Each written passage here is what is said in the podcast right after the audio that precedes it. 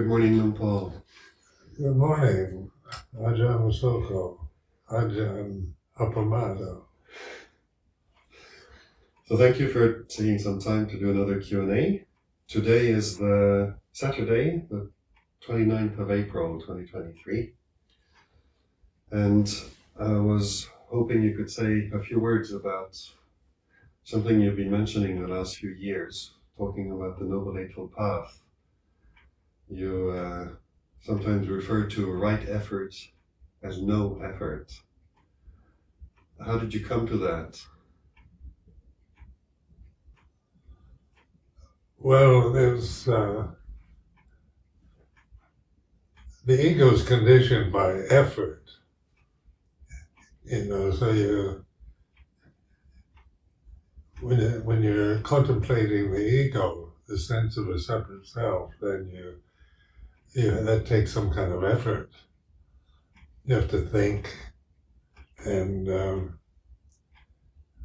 and remember and get caught up in the uh, or the phenomena that you have about yourself as having to do something or get something you don't have.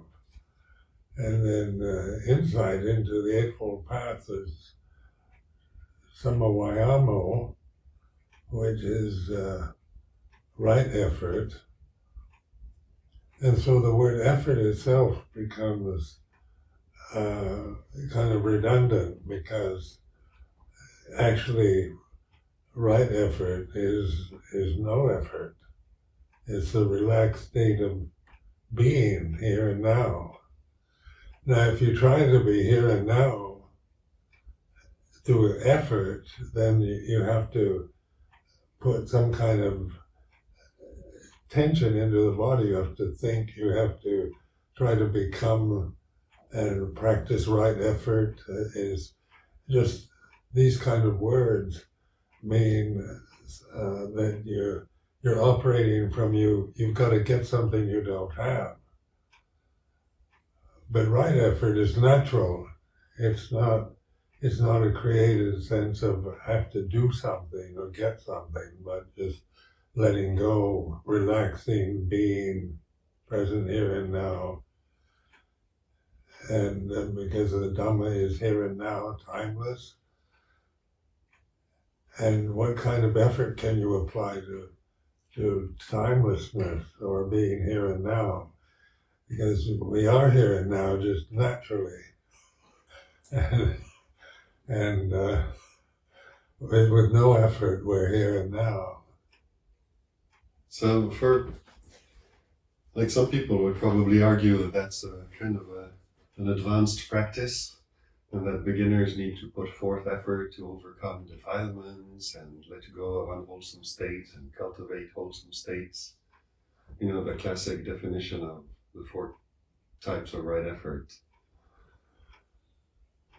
Right. Well, in the because uh, ignorance or avijja of Dhamma means that we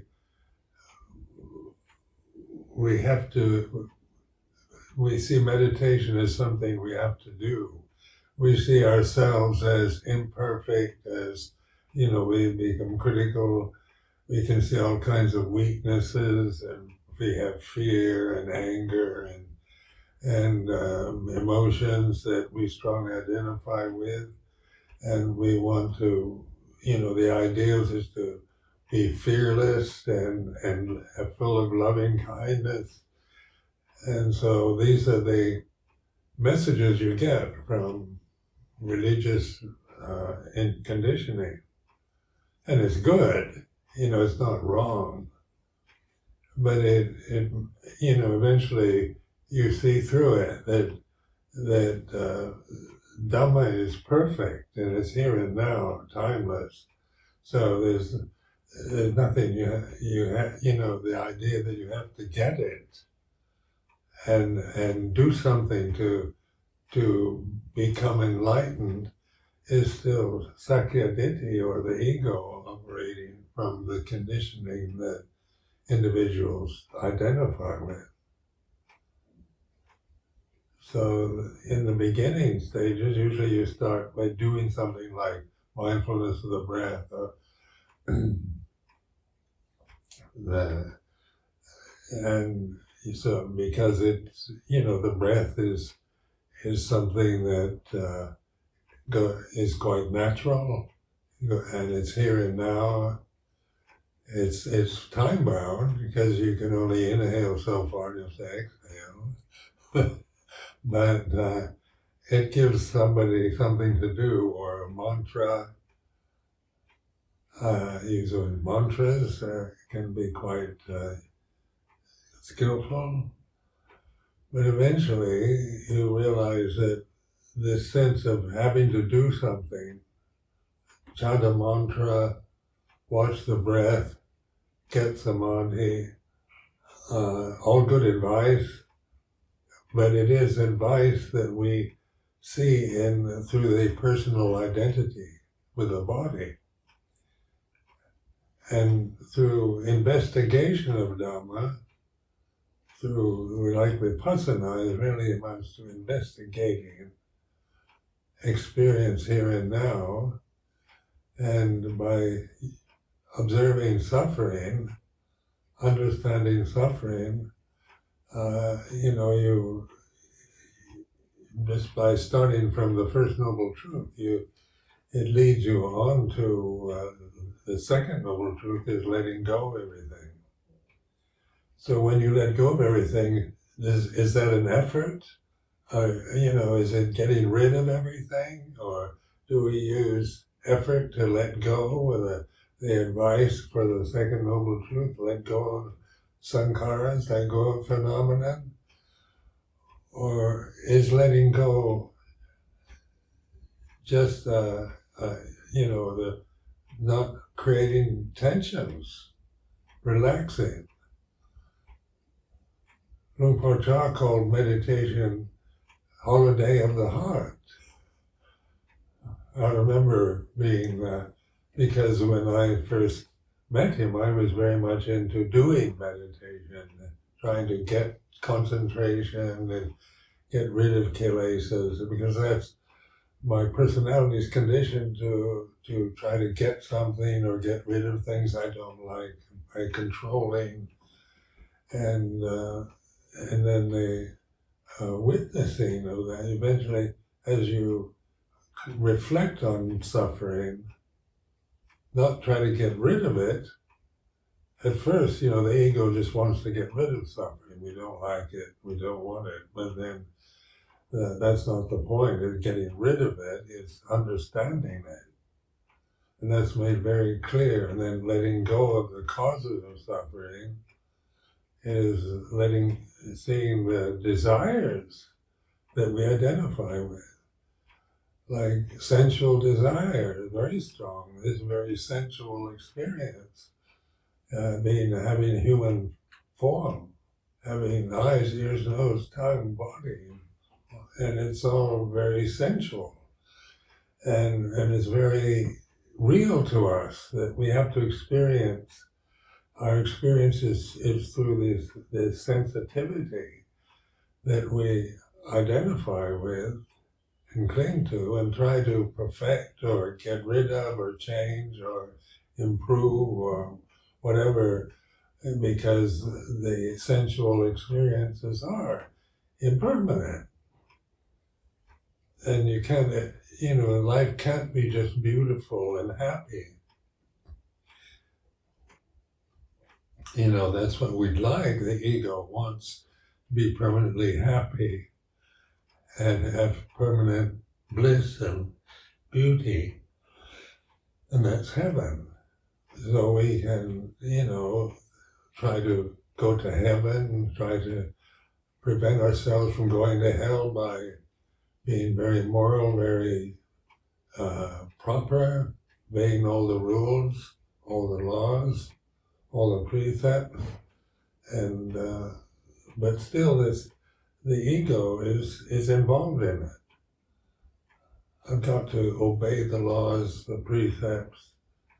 I've got to become pure. I am impure. I have impure thoughts or desires.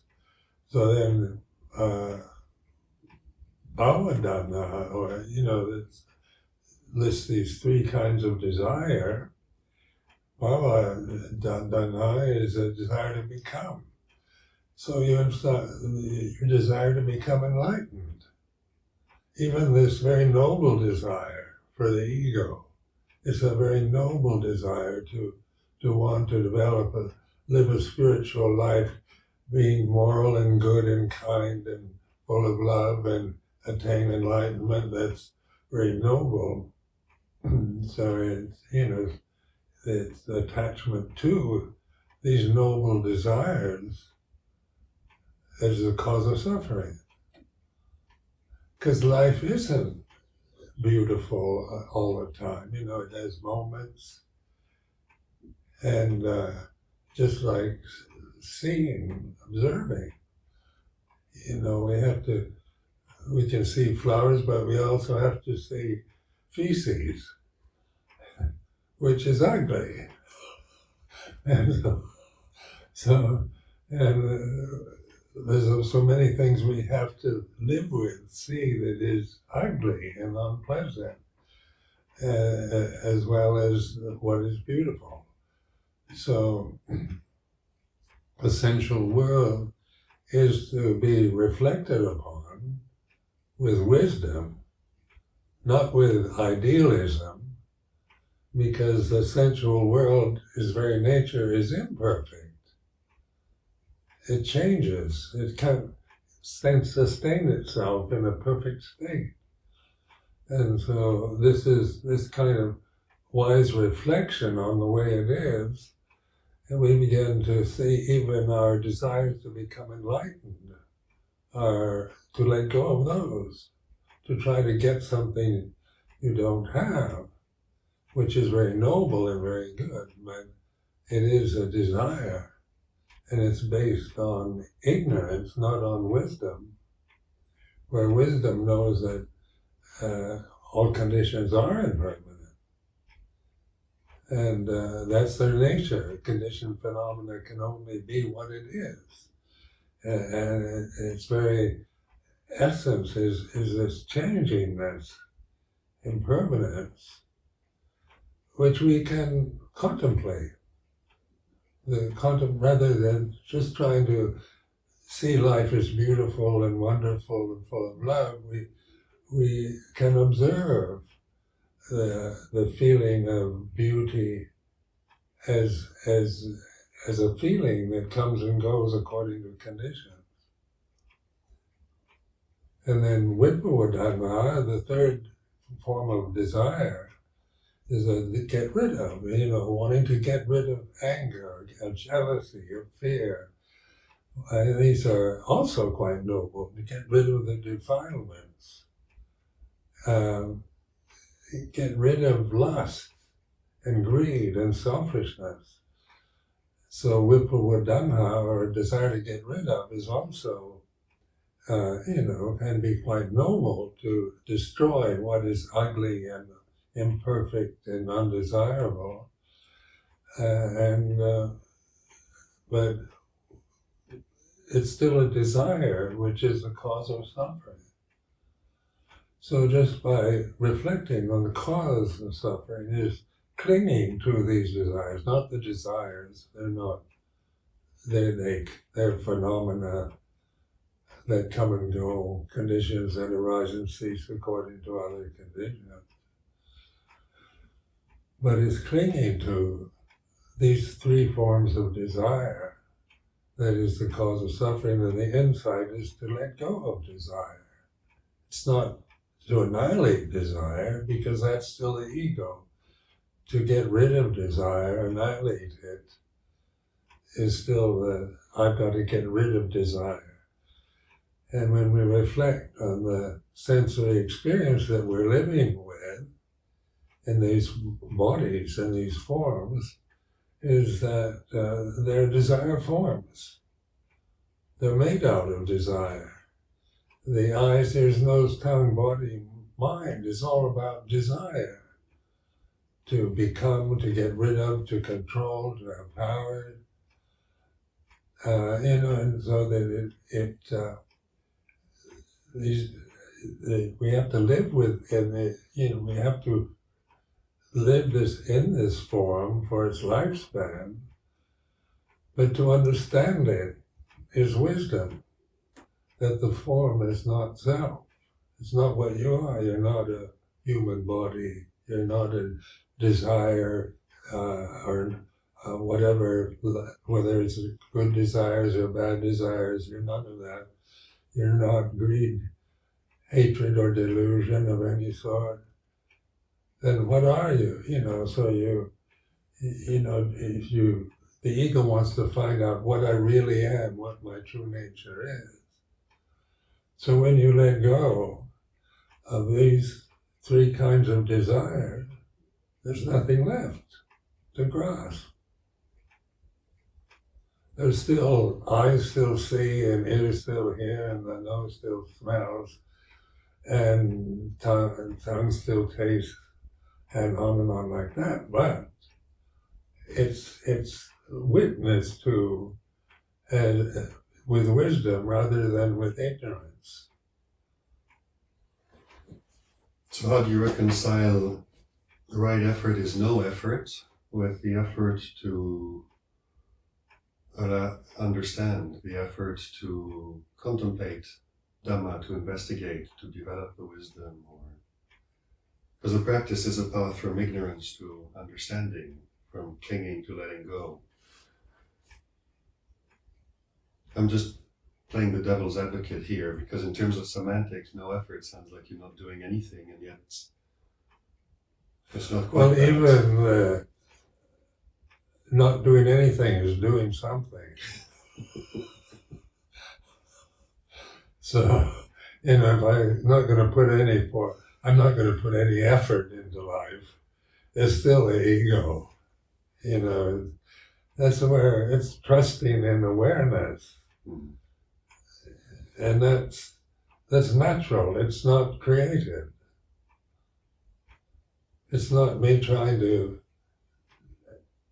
not put effort into life as an ego, but it's a, a, a sense of relaxed attentiveness to the experience that we have through the senses, non-judgmental, not judging them, not getting caught up with preferring one condition over another, not believing in the in all the gossip and problems of our societies or our families, and recognizing that the world is the way it is because it's it's about karma. It's the condition, the conditioning that we identify with that is the cause of suffering. But if we live with the unconditioned, if we abide in awareness, which isn't conditioned, then we witness the conditions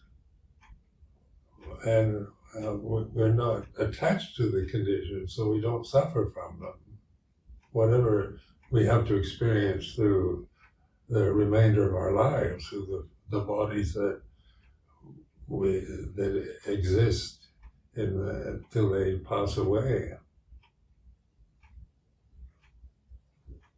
So this uh, notion of no effort is really bringing us back to a more intuitive relationship to awareness rather than a thinking one. Like to be here now, you don't have to put any effort in it. And to let go of conditions is just like relaxing. Like I don't have to get rid of my hands if I'm forming a fist. That takes effort, doesn't it? That's an effort. And you say, relax, let go.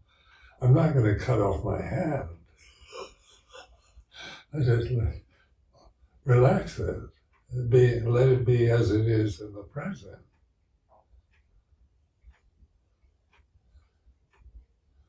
So yeah, this is the problem with language: is it's it's dualistic. It's it's about right and wrong, good and bad, yes and no, and uh, and that's the ego is based on those terminologies on good and bad, male and female, right and wrong. And so that, you know, these are endless problems uh, in, in society. Husband and wife, nation and in, nationality and internationality and and communism and democracy and and uh, autocracy and oligarchy. And they're all words in the English lexicon, but they are, you know, we, we cling to these words. We don't realize we're clinging. We become obsessed with, with political views of right and left, liberal or conservative. And uh, we, we we don't know we're clinging, but we become very righteous or obsessed or intolerant through the clinging to to these words, these empty words that we give our life for. You know, we can sacrifice our life for some noble cause, fight for democracy or freedom uh, is, uh, you know, we're willing to sacrifice ourselves for freedom, which is, is a noble idea. But with seeing things as they really are by abiding in Dhamma, that's freedom. It's natural freedom. It's not something you fight for, not something you'll ever get through fighting for it. But the words we have is we've got to get rid of uh, dictatorships and injustices and autocrats and on and on like that. We've got to have equal rights and freedom for all, equal and fair, just and good, moral and right. And uh, that's still thinking. That's one extreme that we might dedicate our lives for, for the extremities of, of goodness and righteousness.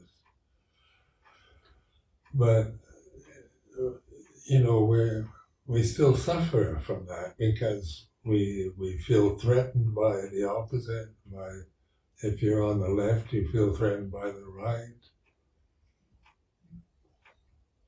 If you cling to the ideal of democracy, you feel threatened by communism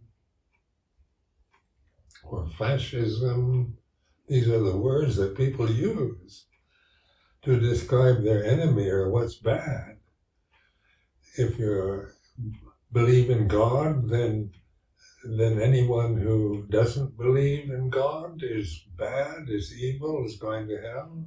The whole is logical you know, dualistic thinking is very logical and it can be reasonable, but it's also very blinding because thoughts, ideals are impermanent. They they can't sustain themselves.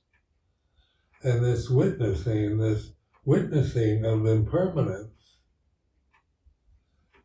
is not, you know, is is is, doesn't take an effort to witness it.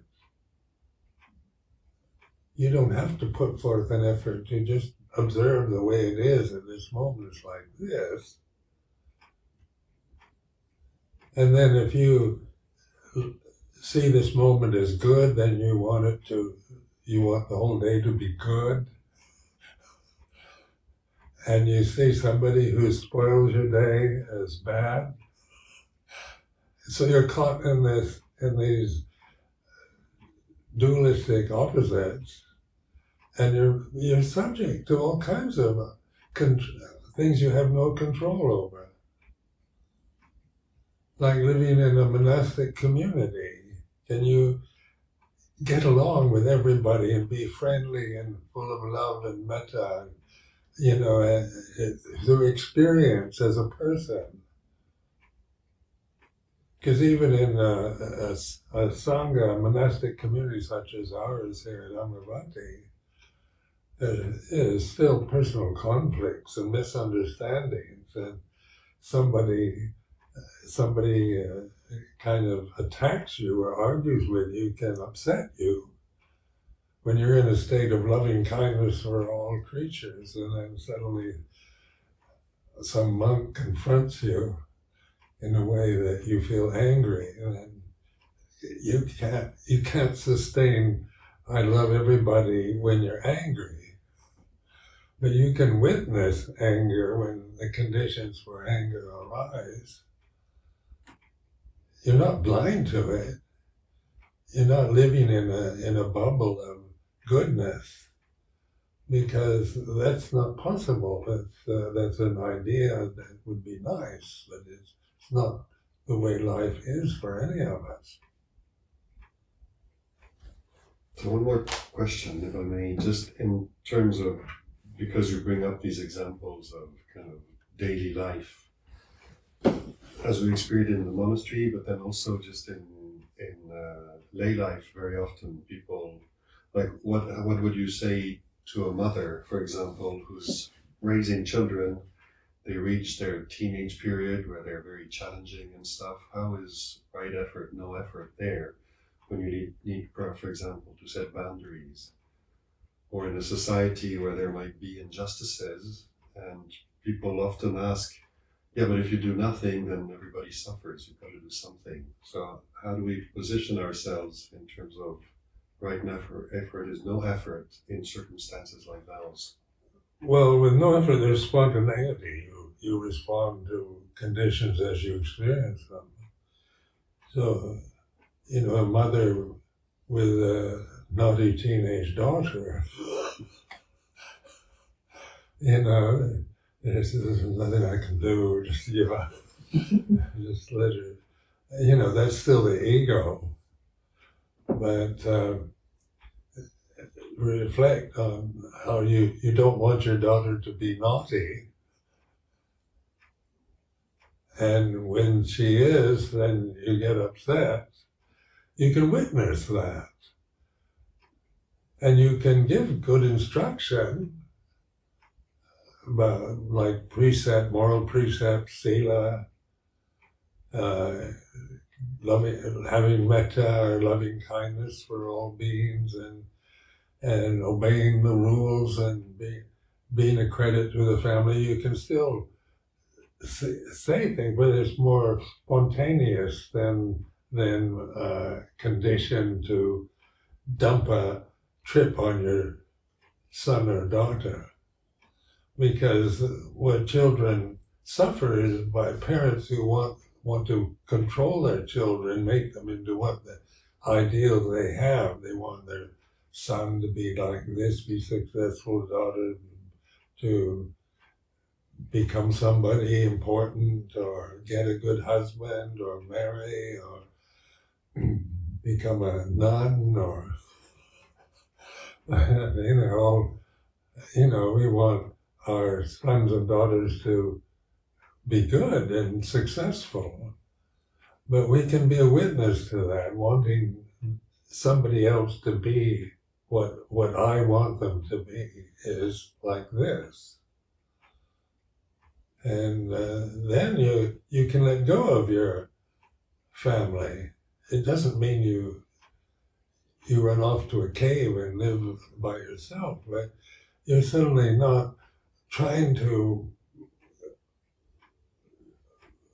project onto your mates or your partners or your children uh, all kinds of uh, ideas that you, you think they should be. Because we, each have our separate karmas, our karmas are different. And, uh, you know, the, the conditioned realm is about, not about equality, but about inequality. Things are changing. So conditions can't be fair, permanently fair, or just, or right because uh, conditioned phenomena is, is is its very nature is cha- incessant, relentless changingness. Like you, like this Sunday morning here at Amaravati, we'd like to have Sunday morning, uh, a sunny morning like this, to be, you know, during a dreary winter in England. You wish that England could be sunny and spring all year round, but it can't be the weather in England is like this. It's four seasons, and and, uh, and when we want wintertime to be springtime, we suffer.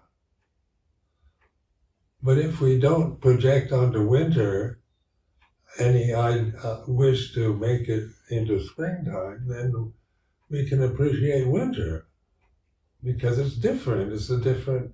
What we see is different than what we see right now in the springtime. And but we suffer if we don't want winter to be like that, or summer, or the seasons. We want them. We'd like a permanent, permanent spring. But then, you know, living in Thailand for years, you get tired of the heat and you can be averse to heat. And and remember springtime in England. Then you then you're suffering from uh, the heat in Thailand, where you can witness your own aversion to to a hot day in Thailand. You can you can witness it, but you can't change it because that's it's nature to be like that. Thailand's a tropical country. England is a northern European country, you know, so they don't have the same karma. And uh, are you know like wanting monks or nuns to, you know, we want them to be exemplary, to keep all the precepts, to be grateful for the four requisites, to all kinds of noble advice. When you enter the Sangha, we want them to have faith in Buddha Dhamma, become good Buddhists, practice meditation, and uh, to support what I think they should support. to be grateful for me, to me, for bringing Dhamma to them, and all the sense of of uh, you know all the shoulds of what you you would like monks and nuns to that come and uh, that you ordain or you give the precepts to. But then you, when you witness that, you see it, it's the ego wanting everybody to be like me, to to conform to what the ideals that I cling to, it, they can't do it. It's not that they're stubbornly refusing, but they can't do it because they've got separate karmic tendencies. They have different backgrounds, different nationalities, different expectations, different generations. So we're not carbon copies of the same condition, but that's that's where all the differences exist is in the changing realm of samsara or the world the, uh, the sensual world that we experience through the body so the aim of the buddha dhamma is to recognize your true nature is dhamma which is perfect already pure never it's it can't be stained it can't be corrupted and it's here and now, timeless, and it's not personal. And that is a realization that comes through letting go of sankharas, of conditions. Uh, you can't form, make conditions into idea, you know, permanent ideals.